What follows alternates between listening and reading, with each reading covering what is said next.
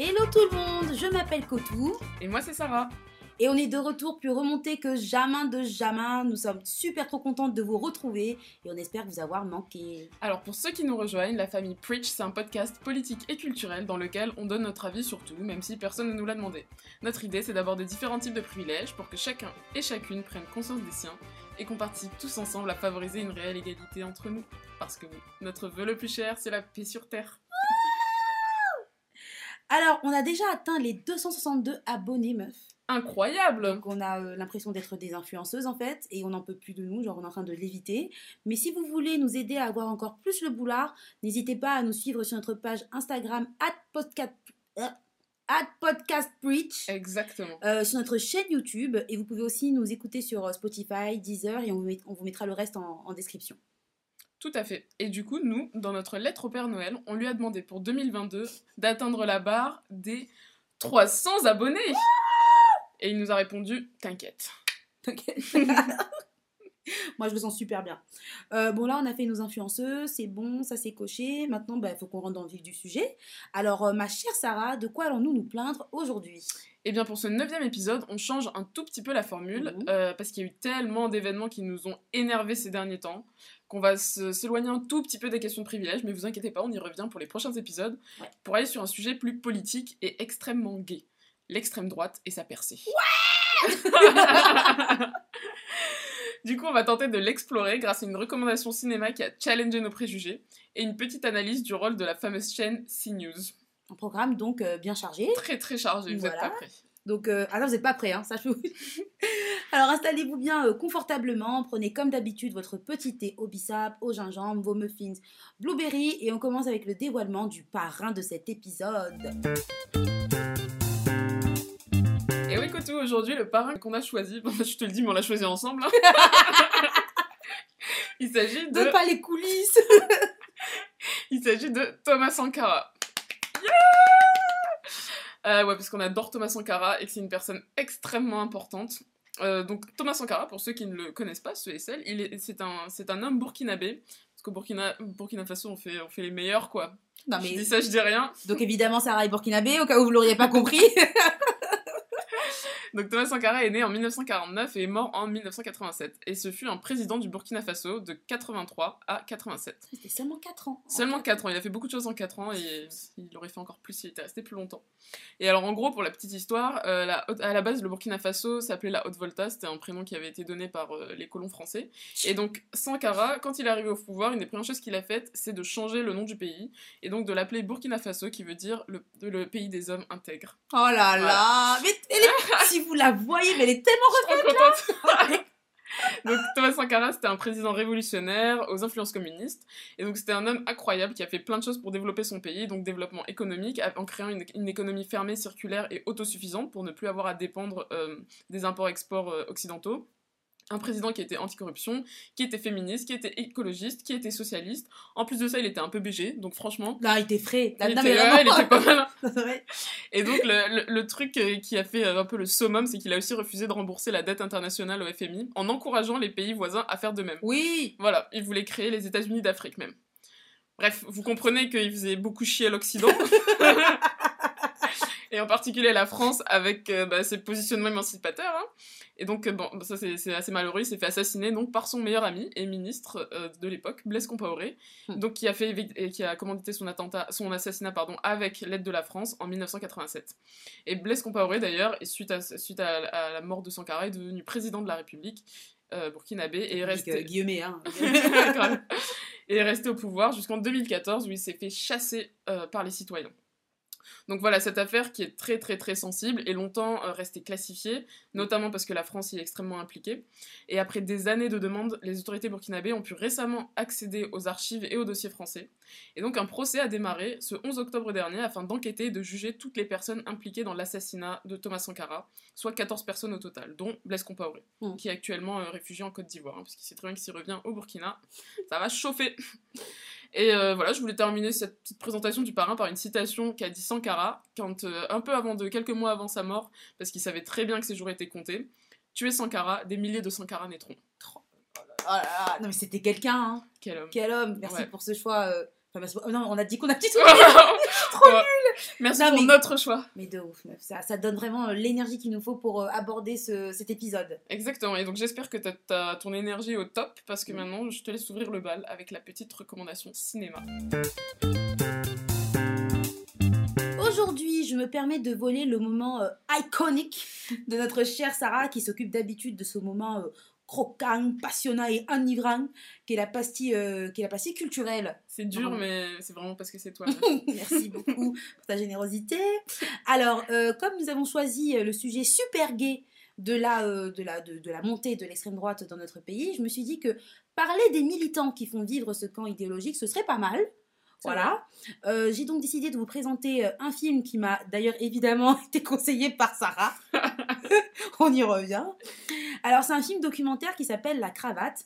Il est sorti dans nos salles euh, en 2020. C'est un documentaire qui a été nommé au César 2021. Il a été réalisé par un duo de réalisateurs qui a l'habitude de bosser ensemble. Euh, le premier s'appelle Mathias Terry et le deuxième Étienne Chailloux. Donc big up à eux parce qu'ils nous écoutent évidemment. Ça fait longtemps que je l'ai pas Ouais, celle-là. Hein. En même temps, ça fait longtemps qu'on n'avait pas fait de podcast. C'est vrai, ne le, rappelons, ne le rappelons pas, on avait dit. grave. Donc, euh, pour, ce, euh, pour euh, aborder ce documentaire, j'ai été assez inspirée et je suis allée chercher des, des superbes citations. Et euh, comme l'a si justement dit Karl Dubuc, un célèbre journaliste et essayiste québécois né dans les années 20, j'ouvre les guillemets, la tolérance est une simple indulgence pour ce qu'on ne peut pas empêcher. Waouh.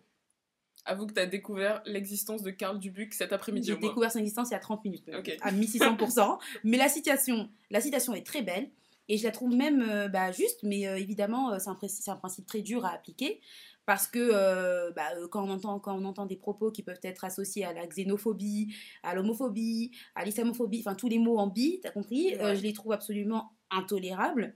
Mais maintenant qu'on a dit ça, et après ça, Qu'est-ce qu'on dit? Et après, Qu'est-ce qu'on dit Qu'est-ce qu'on fait, ça? Et ben ce après, ben, ce duo de réalisateurs a décidé d'explorer, de l'explorer. Et euh, je dois dire, ça m'a foutu une gifle. Et euh, ça m'a vraiment ému. C'est un film qui suit un jeune homme de 20 ans qui s'appelle Bastien et qui milite au sein du Front National depuis qu'il a seulement 15 ans. Et euh, les deux réalisateurs l'ont suivi de novembre 2016 à juillet 2017, c'est-à-dire tout au long de la campagne présidentielle jusqu'aux élections législatives de 2017. Et euh, bon, Sarah va très sûrement vous en parler, mais 2017, c'est un tournant euh, très important pour le parti d'extrême droite. Il surfe sur une dynamique euh, incroyable et la stratégie de dédiabolisation ou normalisation a l'air de porter ses fruits. Et Bastien Régnier correspond un peu à ce processus, c'est-à-dire que, en tout cas, quand, les réalisateurs l'ont trouvé, il, avait l'air d'être un gars simple, même sympathique. Il travaille dans un laser game et il a de petites responsabilités politiques au sein d'une dépendance du Front National à Amiens. Et pourtant, c'est le drame. Ah, c'est le drama, Massara. Ben, évidemment, rien n'est aussi simple qu'il n'y paraît, évidemment. Et, euh, en vrai, il n'y a rien d'évident à s'engager pour un parti comme le Front National à 20 ans. Ça, ne l'oublions jamais. Euh, alors, comme on a, on a dit que vous alliez découvrir ce documentaire, on ne va pas vous spoiler. Mais euh, tout, au, tout au long du film, le, le puzzle de la vie de Bastien se forme et on peut dire que ben, il a été marqué par des actions et des engagements d'une extrême violence. Voilà, on va pas spoiler, euh, voilà. Euh, le problème, c'est que euh, le jeune Bastien commence euh, à s'imaginer une carrière politicienne. Il commence à s'habituer au port de la cravate. T'as vu ce que j'ai fait là? Ah, bravo. Il réalise des actions positives pour le parti, ça lui permet de se faire remarquer auprès des ténors qui étaient, qui étaient Le Pen et Philippot à l'époque, mais évidemment son passé violent refait surface, et cela entre en conflit avec la stratégie de diabolisation du FN. Tout à fait. Et euh, bon, après, les réalisateurs, ils inventent pas l'eau chaude, parce que ce qu'ils montrent, c'est clairement la politique qui est un gros euh, magouille et compagnie, on va dire. J'adore cette expression. Mais bon, ce qui fait qu'on est vraiment cueilli par le documentaire, c'est le dispositif, le dispositif pardon, narratif qui est incroyable. Il dure ce mot. hein. Dispositif Ouais, non, en fait, il est. non, mais meuf, c'est c'est totalement ça. En fait, les réalisateurs ont créé une, une narration nouvelle de documentaire. Ils ont suivi, comme, euh, comme je vous l'expliquais pendant de longs mois, euh, Bastien. Ils ont écrit le documentaire et après, ils ont filmé Bastien en train de le lire. Je m'explique. Dans le, doc- le documentaire, en fait, fait des allers-retours entre des images illustrées par une voix off et des plans où Bastien lit et commente le texte. Donc ça fait très, euh, ça fait très Flaubert. Ça fait très roman d'apprentissage, tu sais. Et c'est assez mélancolique, c'est amer et ça donne vraiment une couleur particulière à ce film. Euh, moi, je trouve que c'est un procédé très fort parce que c'est vertigineux et on s'attache à lui. Euh, il découvre et redécouvre son parcours en même temps que le spectateur. Et en suivant ce récit, en fait, on comprend, le, on comprend de manière plus large, plus large la mue de l'entreprise familiale, euh, qu'est le- parce que c'est une entreprise familiale, hein, c'est un business, Mm. euh, qui est le Front National. Parce que, comme vous l'avez compris, très vite, ils vont être embarrassés par les profils comme ceux de Bastien. Son, prof- son passé violent, c'est tout ce qu'ils doivent euh, éloigner médiatiquement du Front National, même si les jeunes sont une composante euh, essentielle. Il faut savoir que les mouvements d'extrême droite comptent dans leur rang des mouvements euh, de jeunesse extrêmement actifs et mobilisés. On le voit aujourd'hui avec Génération Z, on l'a vu dernièrement aussi avec Génération Identitaire qui s'était fait dissoudre. Ils sont connus pour mener des opérations coup de poing médiatiques et ils ont une, présence sur les réseaux sociaux, meuf, mais c'est incroyable. Et les visages de ces mouvements de jeunesse, médiatiquement, ceux qui vont sur les plateaux télé, sur les chaînes d'info, on continue, euh, bah, ce sont souvent des visages un peu euh, séduisants, pas séduisants en mode BG, tu vois, dans le sens euh, où, où contrairement aux militants du Front National, où ils, qui étaient vieux et en habits euh, militaires coloniaux hyper euh, stricts et guindés et effrayants, euh, eux, ils sont séduisants, ils sont éloquents, ils sont entre guillemets euh, éduqués. Par exemple, Phil- Philippot, Florent Philippot, euh, c'était un, un énarque. Euh, ou Marion Maréchal Le Pen, c'était déjà une femme. C'est très important à l'extrême droite parce que souvent le vote du Front National, il est euh, très masculin. Et c'est une femme, euh, voilà, belle, blonde, je sais pas si elle a les yeux bleus, mais bon, elle est fraîche, quoi. Et elle fait pas peur au grand public. Donc voilà. Non, non, à nous, elle nous, elle nous terrifie, Nous, évidemment. nous, non, nous, oui, oui, tout à fait. Oui, Mais oui. c'est vrai que voilà, Jean-Marie Le Pen était très associé à l'Algérie française. Mm. Et, euh, et même si dans son discours, elle est évidemment sur la même ligne identitaire et dure que son grand-père, elle n'est pas du tout perçue de la même manière. Quoi. Absolument, absolument. Et euh, Bastien, il n'est pas perçu comme ça. Et on sent d'ailleurs un peu de un peu de classisme dans la manière dont il est euh, perçu par son référent à Amiens, qui lui porte la cravate depuis euh, bien longtemps, et qui ressemble à ces jeunes correspondant plus à l'image que veut se faire le parti. Des fois, bah, désolé de dire comme ça, mais il le prend un peu comme un, comme un bouffon, quoi, ça le sent, ça se sent en fait. Enfin bon, bon en conclusion, on va voir ce jeune militant naviguer entre son passé violent et incompatible avec le nouveau FN et ses désirs politiciens et le fait qu'il lui manque en fait euh, des codes sociaux pour survivre dans un, dans un environnement assez euh, élitiste. Donc euh, non, ne vous inquiétez pas, on ne le prend pas euh, en pitié. Mais pendant 1h37, on baisse la garde et on découvre les motivations et les contradictions d'un jeune qui veut voter FN. Et bah, c'est vraiment fascinant et ça permet une sorte de dialogue. Et en vrai, bah, ça on dit preach. Cool. Exactement, preach Preach, preach. C'est euh, c'est qu'elle ouvre tous ses chakras, hein, celle-là. Bah ouais, 2022, meuf, hein, on ouvre tout. Bim bam boum. Bon, bah écoute, merci meuf, ça donne carrément envie de faire la paix avec euh, presque tout le monde. Presque. Ah et oui, elles sont dit preach. Et euh, voilà, j'aime bien le mood qu'on installe là, et on va essayer de rester dans la joie et la bonne humeur pour ce, pour ce sujet euh, gay, comme on l'a dit, et pour parler plus concrètement de l'histoire de la montée de l'extrême droite dans notre pays. C'est parti. Effectivement, l'extrême droite, c'est une grosse expression assez vague, euh, qui est pas hyper claire. Et alors en fait, je voulais commencer par vous donner une définition précise, mais il y en a pas. Genre, il y a des trucs un peu, enfin, sur Larousse, Internet, enfin, vous pouvez taper extrême droite sur Internet, il y a mille définitions, il n'y en a pas une seule euh, qui est stricte, et en fait, tout le monde est assez euh, d'accord pour dire que l'expression elle-même n'a pas de définition, stricte, mais qu'il y a un consensus commun qui veut dire qu'en fait, on a convenu que l'extrême droite, c'est un courant politique contre-révolutionnaire qui prône des valeurs conservatrices, religieuses, culturelles et nationalistes, tout en, en entretenant une idéologie xénophobe. Rien que ça. Voilà, Bonne c'est comme ça qu'on va le ambiance. résumer. Bonne ambiance. Alors, est-ce que tu peux utiliser, ou est-ce que tu veux utiliser la machine à remonter le temps pour nous dire euh, quand les mouvements d'extrême droite euh, sont nés en France? Bon, pas quand. Je vais enlever le vœu, parce que tu vas dire non. Non, effectivement, je vais pas utiliser la, la machine à remonter le temps, hein. tu l'as bien deviné, c'est bien. Euh, mais, mais on va quand même remonter dans le temps euh, tout à fait manuellement, quoi. Donc en fait, ouais, l'extrême droite, c'est pas du tout récent. Et tous les, les historiens politiques s'accordent pour dire que euh, c'est justement au lendemain de la Révolution française qu'elle est, qu'elle est née, en fait. Enfin, que l'expression d'extrême droite et cette notion est née. Et donc, en fait, c'est aussi, c'est d'ailleurs très intéressant, après la Révolution française, que euh, les appellations gauche et droite sont nées. Donc, pour la petite anecdote, parce que j'ai lu qu'en 1900 euh, 1872, pardon, quand les députés étaient à l'Assemblée, ils se plaçaient à droite et à gauche du président selon une répartition. Et donc, ceux qui étaient à gauche étaient ceux contre les anciens principes, et à droite, ceux pour les nouveaux principes. Et donc, tout au bout du banc de droite se tenaient les aristos, les monarchistes et les représentants du clergé. Oh Sympa, hein Sympa Ouh. comme anecdote. Et donc, bref, après l'instauration de la République, euh, deux événements ont encouragé la formation d'une d'un- d'une extrême droite. Donc, euh, il y a un premier le premier événement, c'était le boulangisme.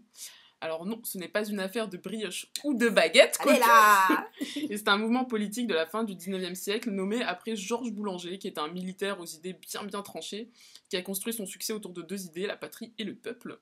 Et bon, on va pas rentrer dans le détail parce qu'on en aurait pour trois heures, mais c'est un général qui voulait se venger de la défaite contre la Prusse, ancienne Allemagne, en mettant fin au régime parlementaire. Euh, bon, ça n'a pas été très concluant, il a fini toujours, par... c'est toujours des euh, haters. ouais. C'est toujours des haters, les gens. Mais bon, il a fini par se suicider sur la tombe de sa maîtresse en Oh Belgique. my c'est pour ça, ouais. Donc ça, ça a, été, une grande figure en fait des débuts de l'extrême droite. euh, parce qu'il a, initié en fait tout un petit courant de pensée. Et, suite- à ça, il y a eu l'affaire Dreyfus, euh, et donc avec la fausse accusation d'un capitaine juif alsacien. Et donc voilà, l'affaire Dreyfus qui a pris une ampleur énorme et qui a un peu aussi euh, a- a- comment dire, euh, assise euh, l'extrême droite dans, euh, dans ses, premiers, euh, ses premières convictions. Mm. Donc suite à ces affaires, d'ailleurs, dès la fin du 19e siècle, et ce jusqu'en 1930-1940, il y a beaucoup de groupes d'intellectuels, souvent des anciens combattants d'ailleurs, qui se sont petit à petit mis à se rassembler afin de trouver ensemble un moyen de renverser la République parlementaire et ses nouvelles réformes. Et donc en fait, leur haine euh, est nourrie par le conservatisme, la xénophobie, la fierté des guerres passées, etc. Et donc c'est là que vont être cré- créées ce qu'on appelle des ligues. Donc euh, Ligue des Patriotes, Ligue des Patries françaises, Ligue d'Action française. Donc, Ça existe encore, c'est l'action française d'ailleurs. ouais, mais ils n'étaient pas hyper imaginatifs sur euh, les noms de leurs ligues. Mais voilà, en groupe, c'était des, des groupes d'hommes euh, d'hommes blancs qui voulaient revenir à, à une petite monarchie, ou voilà, une sélection en tout cas, qui n'était pas démocratique. Et, euh, et en 1940, évidemment, apogée de l'extrême droite avec la France de Vichy, Mhm. qui était dirigée par le maréchal Pétain et les collabos. Et donc là, il, met- il mène une, une politique ouvertement xénophobe, antisémite, capitaliste, et il est même rejoint euh, par des sympathisants monarchistes. Donc en fait, la fin de la Seconde Guerre mondiale, heureusement pour nous tous, où euh, maréchal Pétain perd, Mhm. et donc la fin de, la, de la- cette Seconde Guerre mondiale euh, permet aussi le déclin de l'extrême droite. Et à part quelques petits groupuscules néo-nazis ou euh, aussi anti-américains, mais ça ce sera plus tard euh, pendant la guerre froide, le mouvement politique de l'extrême droite est assez marginal en fait. C'est- Il fait vraiment pas bon vivre euh, d'être de l'extrême droite à ce moment-là. Pas bonne ambiance quoi. Non, non, pas bon délire. Ben, merci beaucoup pour ce résumé, meuf. C'est, euh, ça montre quand même les racines de l'extrême droite et euh, ça permet quand même de contrer les gens qui disent aujourd'hui, euh, parce que c'est ce que Zemmour et d'autres disent aujourd'hui, il n'y a pas d'extrême droite aujourd'hui en France. Et quand tu décris l'extrême droite de, de l'après-révolution et pendant le XXe siècle, c'est exactement ce qui le, ce qui le régurgite encore aujourd'hui. Donc merci beaucoup. Pas de rien. Donc euh, ça, c'était euh, l'historique de l'extrême droite. Euh, mais euh, celle qu'on connaît aujourd'hui, euh, la droite de Le Pen ou Zemmour, elle est plus récente. Elle est plus... enfin, comment tu la places Comment tu euh, Qu'est-ce Bah, en fait, celle qu'on connaît aujourd'hui, qui est évidemment, euh, comme on disait, en fait, pour nous, l'extrême droite, c'est c'est Le Pen, Mhm. bah, ça remonte quand même un peu, et il faut qu'on se resitue ça dans le contexte de la guerre d'Algérie qui a Mhm. débuté en 1954. Et alors, figurez-vous qu'en 1956, un certain monsieur qui s'appelle Jean-Marie Le Pen, Je connais pas. Je connais voilà, devient député de la, de la Seine à l'Assemblée nationale. Sa candidature est soutenue par un commerçant syndicaliste du sud de la France qui s'appelle Pierre Poujade. Mhm. Donc en soi, c'est un nom qui a l'air sympathique, moi je trouve, de Bah, prime abord. Pierre Poujade. tout rond, tout Voilà. tout- Bah oui. Mais euh, en fait, il n'était pas du tout très sympa ce gars. C'était un mec qui était révolté par les contrôles fiscaux. Où déjà, c'était des gros, des gros rats à cette époque-là. Et qui est obsédé par la théorie du grand, remplacement, pardon, même si cette, euh, cette expression n'existait pas à l'époque. Mais bon, par exemple, Pierre Poujade a quand même dit les métèques parasites qui campent sur notre sol, en parlant du coup des Algériens qui étaient sur le sol français, quoi. Bah, ouais, bah pourquoi pas voilà. hein? Et donc, assez rapidement, les désagréments fiscaux euh, qui étaient la, la motivation première de Pierre Poujade et de ses acolytes, eh ben, en fait, ils prennent, euh, ils deviennent tout au, au second plan par rapport euh, à la menace étrangère, on va dire. Mhm. Et Poujade, donc, est particulièrement soutenu par les partisans de l'Algérie française, les grands nostalgiques. Euh, et donc, on a même appelé ce petit mouvement le poujadisme. Bref, ça c'était un peu pour euh, situer. Donc, Jean-Marie Le Pen arrive en député de, à l'Assemblée nationale Mhm. poussé par ce mouvement. Suite à quoi Le Pen trace tranquillement son chemin en s'asso- s'associant avec des gens plutôt douteux, on va dire. Et en 65, par exemple, il dirige la campagne présidentielle de Jean-Louis Tixier-Vignancourt. Et alors là, c'est une anecdote que je trouve très drôle, très, très drôle c'est que ce mec, c'était quand même un avocat, donc euh, bon, bah, haute, haute fonction intellectuelle, quoi. Un avocat d'extrême droite qui, en 73, a organisé une expédition pour déterrer le cercueil de Pétain, pour le réhabiliter et transférer sa dépouille à Douaumont. Mais c'est d'un glauque. Dou- Douaumont, pardon. Mais c'est glauque. C'est c'est hyper glauque. C'est des ouf. Bon, évidemment, c'était un fiasco. hein.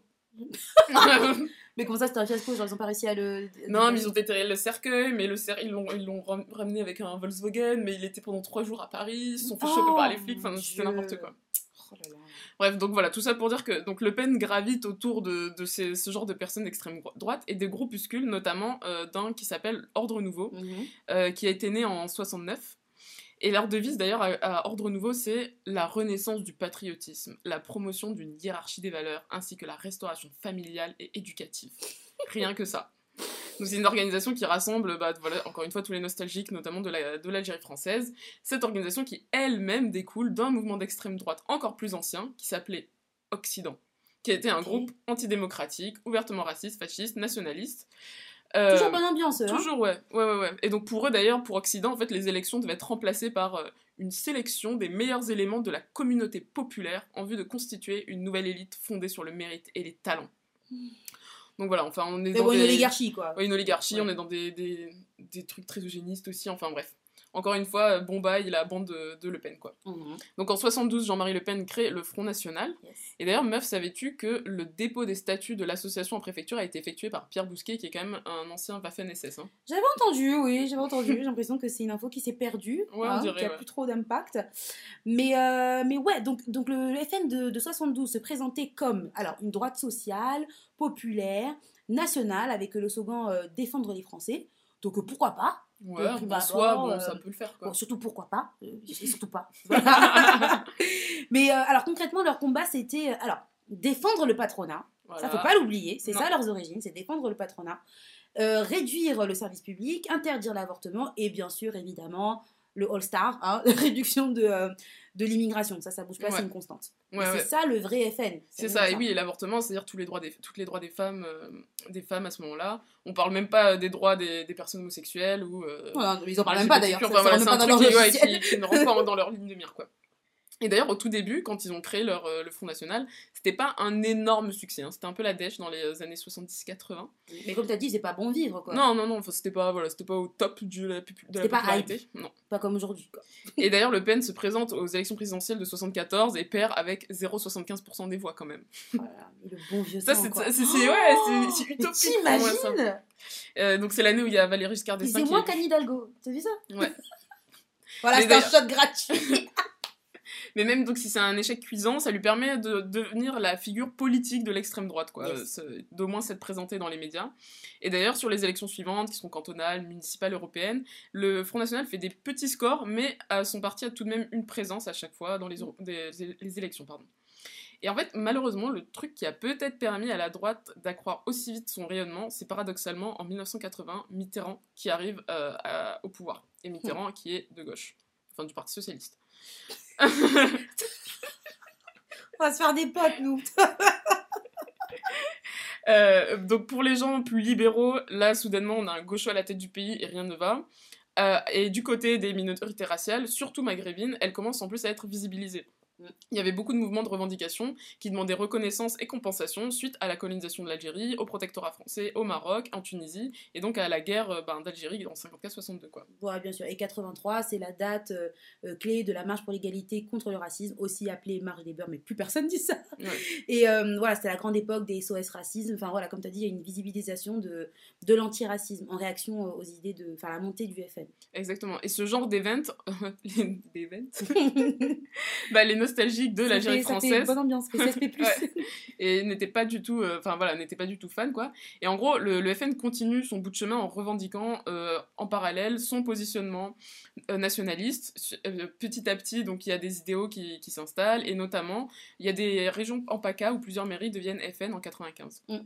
et d'ailleurs en parallèle Le Pen devient petit à petit aussi un pro des médias et des sorties polémiques de la controverse enfin voilà de tout ce qui fait du buzz quoi mais ça on, on le connaît. Euh, puis en 2002 soudainement c'est le drame Patatras le FN qui jusque-là était un peu des chieurs mais des petits joueurs, bah ils prennent une toute autre position puisqu'on se retrouve avec un second tour Chirac-Le Pen au présidentiel.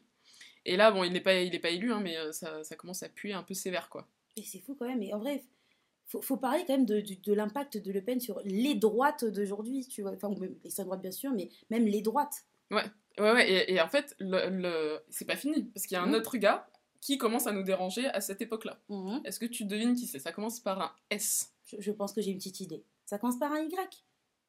Non, par un S. Ça finit. Non, mais oui, notre pote Sarko, ouais. euh, Yep, yep, yep. Ouais, ouais. Donc Sarkozy, Nicolas Sarkozy, qui est d'abord... euh, Le Pen, c'est pas que l'extrême droite, quoi. C'est une, influence sur toutes les droites. C'est ça le problème Ouais. de ce paille. Donc oui, Sarko, pardon. Bah non, mais pas de souci. Sarkozy qui commence en étant ministre de l'Intérieur, euh, d'abord de 2002 à 2004, puis de 2005 à 2007. Et en fait, quand il est au ministère de l'Intérieur, il développe euh, des systèmes de fichage, il encourage une pénalisation très très stricte et sévère de tous les délits, hein, même les plus mineurs, donc ce qui fait qu'après on a des prisons aussi qui sont bondées euh, pour des gens avec qui, qui ont des, qui ont pas fait grand chose. Ouais, quoi. qui, qui avait du shit sur eux, quoi. Ouais, exactement. Ouais. Et en plus de ça, il y a un fort encouragement à la police à bah, pénaliser d'autant plus ces personnes-là, qui sont euh, souvent des, évidemment des personnes euh, stigmatisées ou racisées. Mhm. Il encourage aussi discrètement euh, une angoisse envers les banlieues et ses habitants. Il mène donc, comme j'ai dit, une politique de tolérance zéro, mais pour ceux qui menacent la sécurité des Français. Et par exemple, il cite en premier lieu les gens du voyage, les jeunes des banlieues, les immigrés illégaux. Euh, bon, alors que, enfin, quelle est la menace dans des gens du voyage On ne sait pas trop. Euh, bon, c'est voilà, c'est un, un grand professionnel des amalgames, quoi, le Sarkozy. En 2006, il défend la loi relative à l'immigration et à l'intégration pour défendre une, je cite, immigra- immigration choisie au lieu d'une immigration subie. Mm. Comme si, voilà, les gens qui traversaient la mer en bateau, ils subissaient rien du tout. hein. Et euh, en gros, non mais, et en gros, on devient il de- ouais, encore plus restrictif avec les sans-papiers, avec le regroupement familial aussi, quoi. Absolument. Et Sarkozy, bon, il avait déjà une ambition euh, présidentielle, hein, tout le monde le sait, donc il a commencé à s'implanter médiatiquement. Et comment tu fais pour t'implanter médiatiquement? Tu lances des petites phrases. Ouais. Alors, il y en avait quelques-unes assez connues, donc pour votre plaisir, on va vous les euh, rappeler. On peut se rappeler d'une phrase qui est sortie en 2005 quand il était parti euh, visiter la cité des 4000 à la Courneuve. Et il avait sorti le, la fameuse phrase sur le Karcher. Dès demain, on va nettoyer au Karcher la cité. On y mettra les effectifs nécessaires et le temps qu'il faudra. Mais ça sera nettoyé. Il faut quand même se rendre compte de- du, du vocabulaire employé. Quelques mois plus tard, il était parti à Argenteuil. Il avait sorti à une, à une dame euh, Vous en avez assez, hein, vous en avez assez de cette bande de racailles. Eh bien, on va vous en débarrasser. Donc, voilà. Donc, euh, ça présageait quand même de la de la de l'immense violence du quinquennat de, de, de Sarkozy, quoi. Ouais, ouais, et le, le- à ce moment-là, Sarkozy n'est que, enfin, n'est que, si je puis dire, ministre, et donc voilà, c'est très très clair sur quelles sont euh, ses ambitions et ses, ses, ses- ses valeurs sociales, quoi. Donc ce comportement qui flirte... fl- flirte... ah, je suis morte. Ah, des gamines. Bon, bah, on avait besoin d'un petit truc pour détendre l'atmosphère. Alors, ce comportement qui flirte... qui flirte avec l'extrême droite, lui vaut évidemment la sympathie des électeurs du FN, euh, tout en conservant, en plus de ça, ses partisans de base républicains et libéraux, qui étaient déjà, euh, bah, qui étaient déjà derrière lui, quoi. Et le pire arrive quand il... Ouais, quand il est élu en 2007 et mène jusqu'en 2012 une politique hyper stigmatisante et violente envers euh, les minorités et envers les plus pauvres. Mm. Donc avec euh, élargissement des possibilités de d'échange de nationalité, expulsion de Rome, violence et crimes policiers dans les banlieues. Enfin, évidemment, euh, la liste est clairement non exhaustive, quoi. Et il va aussi commencer la love story avec les flics en leur octroyant une immunité tacite, ce qui est notre gros problème aujourd'hui parce qu'ils agissent vraiment en toute impunité. Quoi. Donc merci Sarko. Ouais, bah, c'est pas du tout nouveau. Mm.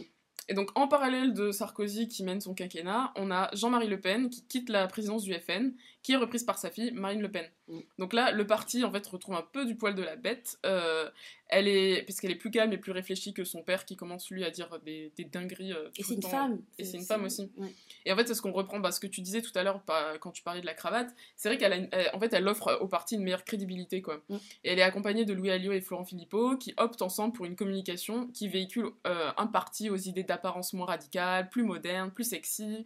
Ah, comme, voilà, comme Cotou le disait avec la cravate, on éloigne des gens identifiés comme trop extrêmes de- du Front National pour adoucir leur image, comme par exemple les partisans de jeunesse identitaire. Et évidemment, en sous-texte, la question identitaire reste leur fonds de commerce, comme l'interdiction à l'IVG ou l'interdiction du mariage homosexuel ou euh, toutes ces choses-là, quoi. Absolument. Et on peut vraiment mettre en corrélation euh, l'explosion, puisqu'on peut parler d'une explosion quand même, euh, du, du FN avec bah, l'arrivée d'Hollande. C'est fou quand même à chaque fois quand la, quand la Malheureusement, gauche arrive au pouvoir. Ça réveille quelque chose dans les tréfonds de la France, quoi. Et en plus de ça, Hollande, le, bon, le pauvre, c'est qu'il a quand même eu euh, les attentats, euh, qui ont été des gros accélères de droitisation 2014-2015. Et euh, les thématiques, du coup, sécuritaires et identitaires sont revenues en force au premier plan de tous les débats. Mm. Donc là, on veut une réduction de la violence euh, qui devient la, la priorité numéro une. Euh, en France, on- tous les politiciens redoutent l'islam, on stigmatise les musulmans, Mm. on se tourne vers les populations les moins favorisées, les moins, plus démunies pour chercher des coupables, des agresseurs. La le mot délinquance, qui est un mot en fait fourre-tout qui ne veut rien dire, revient dans la bouche de tous les politiciens et pareil, encore une fois, tous les médias. Donc la peur devient le maître mot des débats et des discussions, et c'est encore une fois le règne de Et même à gauche. Hein. Ouais, ouais, même à gauche, Même tout à fait. C'était ça le. Et en fait, ce qui est problématique, c'est que là, à la tête du pouvoir, on a un président certes de gauche, mais qui n'est pas charismatique, qui est lâché par les siens, et qui est face à des événements qui le dépassent. Et il finit lui-même par accepter donc des mesures drastiques de droite, comme par exemple la déchéance de nationalité. Ça, on n'a pas oublié. hein. Ça... ouais. Et puis, bah, malheureusement, on connaît la suite. Ah, ta, ta, ta, ta. Ouais, 2017, euh, Macron-Le Pen. Ouais, C'est un drame, genre vraiment. ouais, c'est un drame. Et là, il- Le Pen ne perd pas avec 75 0,75% des voix, mais avec 33% des voix, ce qui est, ce qui est un score énorme. Ouais, qui a une, redonné une grande, grande force à l'extrême droite. Et qui ensuite, en plus de ça, euh, cette confrontation Emmanuel Macron-Marine Le Pen a achevé la gauche, qui avait déjà été bien affaiblie après les élections de Hollande. Mm. Donc là, pour ces prochaines élections, euh, on n'a plus de gauche, puisqu'aucune alliance n'est envisagée et que nous n'avons en plus aucune figure de confiance de ce côté-là. Mm. Et même Mélenchon, qui peut-être resté le, le plus populaire, entre guillemets, est très très clivant au sein de la gauche. Vrai. Et à, à côté, en parallèle, on a Macron, euh, avec ses politiques aussi violentes socialement et économiquement, qui a perdu toute mini sympathie des gauchos et qui n'a plus d'autre est, Parce qu'il y en avait une de base. et qui n'a plus d'autre chose- choix pardon que de draguer la droite en engageant davantage de mesures de droite. Absolument. Donc voilà, ces prochaines élections, en fait, on a un espèce de dégradé de droite de Macron jusqu'à Zemmour. 50 nuances de droite. Voilà, en passant par Le Pen. Et, euh, et entre Emmanuel Macron, euh, Zemmour, Marine Le Pen, on a quand même trois figures autoritaires hyper flippantes qui se déchirent euh, à un même électorat, quoi. Bravo Non, ah enfin, c'était un sujet tellement large. Là, vraiment, ça nous donne Ouais. vraiment un- une vision large pour comprendre bah, ce qui est en train de se jouer en ce moment. Quoi. Donc, euh, merci beaucoup, beaucoup, beaucoup. Et manque plus, euh, manque plus qu'à. Ouais, Manque plus qu'à. euh, voilà, manque plus qu'à. ouais, ouais, ouais, non, c'était vrai que c'est un sujet qui est. Bah, on pourrait en parler euh, pendant euh, des heures, des heures entières. Donc là, on a essayé de faire une espèce de mini résumé, mais évidemment, l'extrême droite, ça s'est joué dans mille choses dans le passé et, et c'est très compliqué, quoi. Absolument. Voilà, bon, bah, écoute, euh, on va approfondir le sujet maintenant si tu, si tu le veux bien, Kotou. Je veux bien. avec une petite analyse que tu nous as concoctée sur le rôle de la fameuse chaîne CNews et donc du système Bolloré. Sachez que Sarah ne regarde absolument pas la télé. Elle en a même pas une chez elle. Mais comme tout le monde, elle sait très bien ce qu'est CNews. Malheureusement, ouais, j'ai l'impression que c'est pas possible d'échapper à cette chaîne. Alors, tous les jours, euh, ça crée la polémique et c'est d'ailleurs devenu le sujet d'information ben, à, défaut d'en donner un, quoi. Ça tire à balles réelles, ça commence bien.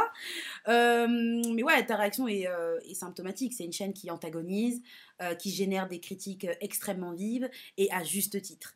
Donc voilà, donc parler de la montée de l'extrême droite de notre pays sans mentionner le rôle de CNews, c'est comme parler de la destruction du rap mainstream sans mentionner Florida. Je sais pas si les anciens se trop bien ça. rappellent. Je- évidemment, je savais que tu avais kiffé.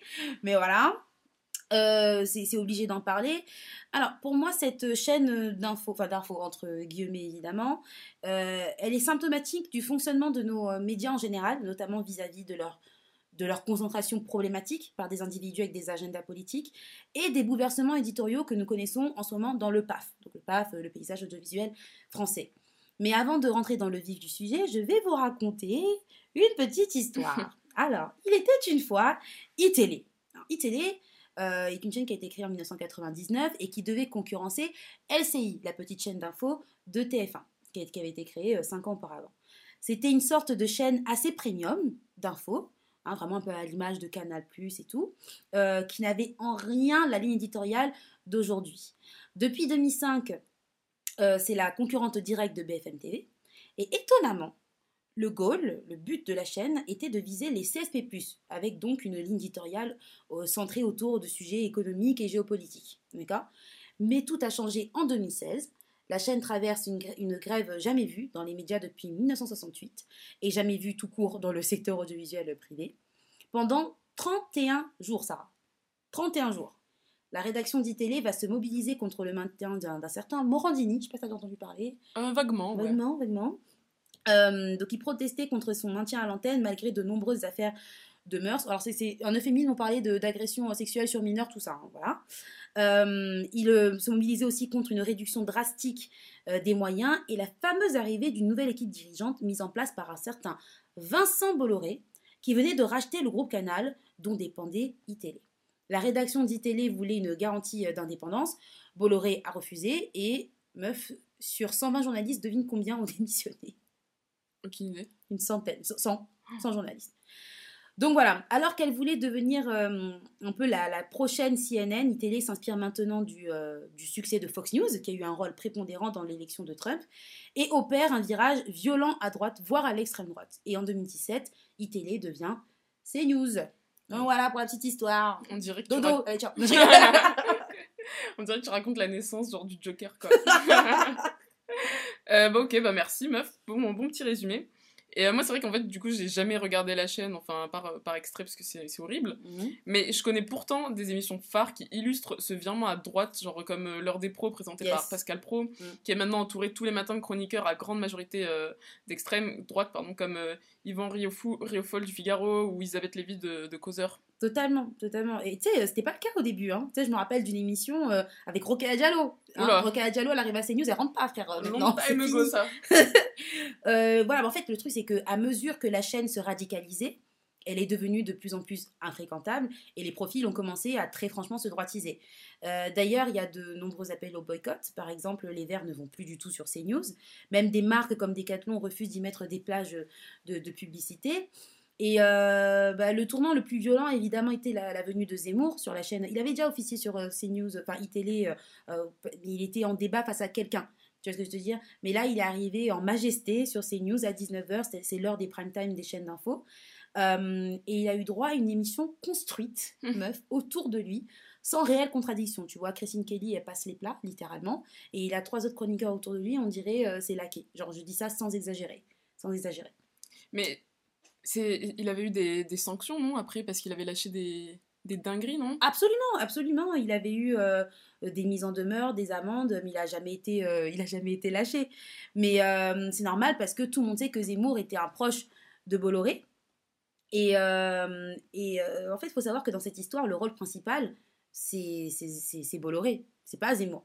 Donc pour ceux qui ne le savent pas, Bolloré, c'est un homme euh, d'affaires milliardaire qui a un empire euh, notamment en Afrique dans les transports et la logistique maritime, dans l'agriculture, notamment au Cameroun dans des plantations d'huile euh, de palme.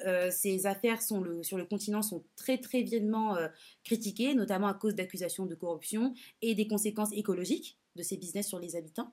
Mais c'est pas tout. Il a, comme vous avez compris, un empire médiatique parce qu'il est actionnaire de du groupe Canal, de Havas, de Vivendi, ou encore euh, d'instituts de sondage comme ceux du CSA. Ah oui, ils vendent du vin aussi. Enfin, c'est... C'est incroyable. Et il est présent sur 127 euh, pays, il emploie 81 euh, 000 personnes, il réalise un chiffre d'affaires de 23 milliards par an. C'est la 14e fortune française. voilà, il a 6 milliards de fortune personnelle. C'est une personne extrêmement, extrêmement puissante. C'est hyper effrayant. Mais euh, du coup, il a une énorme influence médiatique, économique, géopolitique, même euh, écologique, sociale, enfin tout quoi. Euh, et est-ce qu'il fait ça que pour l'argent? Oui, bien sûr, évidemment. il va d'ailleurs là où le vent le mène, c'est-à-dire que des fois il peut soutenir Hidalgo, il peut soutenir Sarkozy, mais ce qu'il faut savoir de Bolloré, c'est que en réalité, il a de très très très profondes convictions politiques. Tu vois, il est connu en fait pour être proche de mouvances bretonnes, parce qu'il est breton, ah. d'extrême droite et il serait un partisan d'un catholicisme identitaire et traditionnaliste. Donc c'est pas que pour le fric, c'est une conviction profonde qu'il diffuse dans les canaux d'information qu'il détient, à l'instar d'un autre milliardaire qui s'appelle Rupert Murdoch, je sais pas si tu connais, c'est un milliardaire euh, australien euh, qui, défend un empire, qui, détient un empire médiatique, notamment il détient aussi la chaîne Fox News. Et euh, c'est quelqu'un qui, ces 30 dernières années, a complètement changé le monde des médias. Sa, sa, manière de gérer les médias a encouragé ben, encore plus de sensationnalisme, de, la tabloïsation et la droitisation de, l'information. D'ailleurs, je tiens à faire un, une petite aparté. Quand on parle de droitisation, il faut qu'on soit tous au courant de ce qui est en train de se passer en ce moment idéologiquement. J'écoutais récemment une interview de Jenny Bastier, qui est une, meuf qui, fait partie de cette génération, euh, tu sais, de, jeunes intellectuels d'extrême droite qui arrivent à imposer dans le débat public euh, leurs euh, ben, obsessions. elle vendait son dernier livre qui s'appelle La guerre des idées et elle disait texto dans cette interview qu'elle pratiquait un gramscisme de droite. Alors, le gramscisme, c'est en gros une idéologie qui a été développée par un monsieur qui s'appelait Gramsci. Euh, C'était un communiste qui luttait contre l'Italie de Mussolini, donc contre le fascisme, et il a théorisé l'importance de la bataille culturelle et des idées. Il disait en gros que pour gagner politiquement, il fallait d'abord imposer les idées de gauche en menant une bataille idéologique. Et euh, on peut dire qu'après la guerre, après la Seconde Guerre mondiale, euh, ce sont idéologiquement les intellectuels de gauche hein, qui dominaient le débat public. Mais aujourd'hui, et pas qu'en France d'ailleurs, la gauche est dans un espèce de coma, on va dire, pour être poli. Et c'est le, le moment que la droite a choisi pour mener cette, cette, bataille idéologique. Et comme nous le voyons, elle y arrive. L'extrême droite représente dans les sondages 35% de l'électorat non abstentionniste pour les élections de 2022. Donc, euh, donc tout ça, hein, tout, tout, cet euh, appareil médiatique, politique, financier et idéologique, c'est en, train de, en train de créer un monstre en fait. J'ai trop peur, Coutou. à qui le dis-tu? Et puis attends, c'est pas fini parce que sinon c'est pas drôle. Ça pose un réel problème en fait. Ça pose un réel problème démocratique parce que au-delà de Bolloré, ça pose la question de la concentration des médias. Des Il y a beaucoup d'industriels qui possèdent des groupes de médias et qui arrivent à imposer un agenda politique et médiatique en faveur de leurs affaires, évidemment, c'est-à-dire que si jamais il y a des affaires en rapport avec, euh, avec leurs entreprises, euh, ils essaient de faire en sorte que ce soit étouffé dans les médias qu'ils détiennent, donc c'est un, un réel problème euh, démocratique. Et parfois, ils arrivent à, imposer euh, ben, un agenda politique guidé par euh, leurs convictions euh, personnelles, en fait.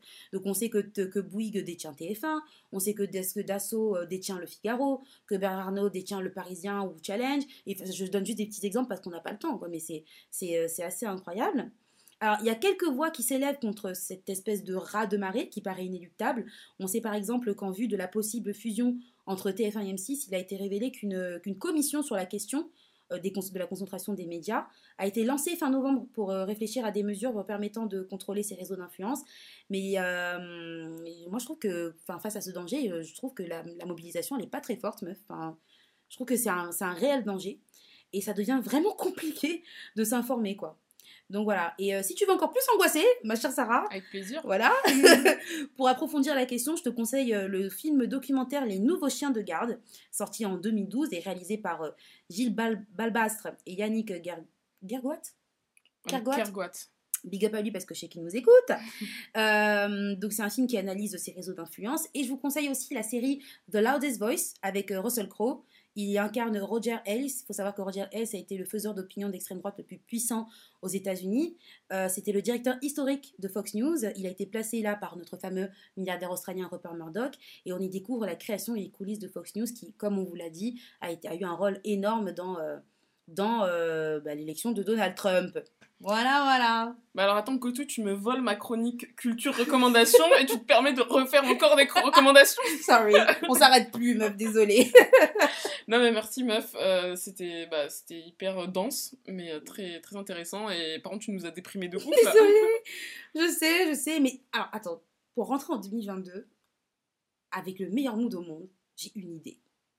La communion Mais oui Mais tes conneries, je l'avais oublié, meuf Mais ouais, pareil. Ok, bon bah, joignons-nous pour jeter dans l'univers nos vœux pour 2022. Et ça rime. Exactement. Mon premier vœu, c'est que mon téléphone arrête de se décharger toutes les deux secondes quand il fait moins de 10 degrés. Parce que là, on va pas passer l'hiver en fait. Je te rejoins, moi aussi, c'est un truc électronique. En fait, bon, personne ne pourra m'aider. Il n'y a que moi qui pourra m'aider et le Seigneur, je pense. Euh, il faudra que j'arrive à retrouver, en fait, les écouteurs à 10 balles qui, qui sont sans marque et qu'on trouve seulement, vous savez, dans les taxifums, là, dans les, taxis, dans les, dans les, mobiles. Voilà, tu connais les bails.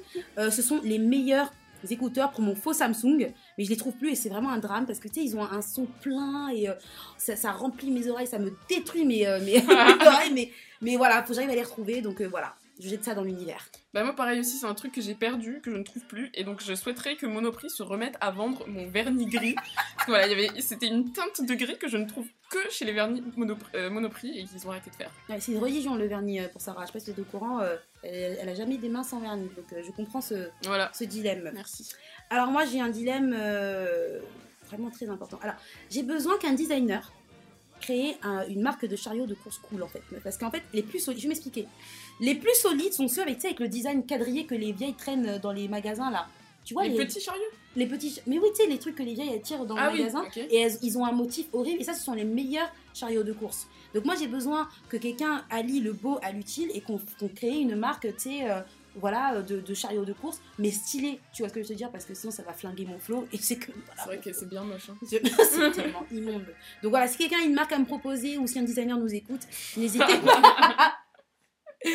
Donc voilà, ben voilà, Et bah, je crois que c'est la fin de, de l'épisode. c'est la fin pour 2021 les gars. Ouais, donc on vous dit euh, à 2022, on sait pas quand, À l'année prochaine. pour, euh, pour des questions un peu plus euh, qui reviennent un peu plus à l'identité de Preach. Ouais. Et puis, bah, n'hésitez pas à diffuser, à partager, à nous suivre sur les réseaux, quoi, à follow, comme on dit dans le game.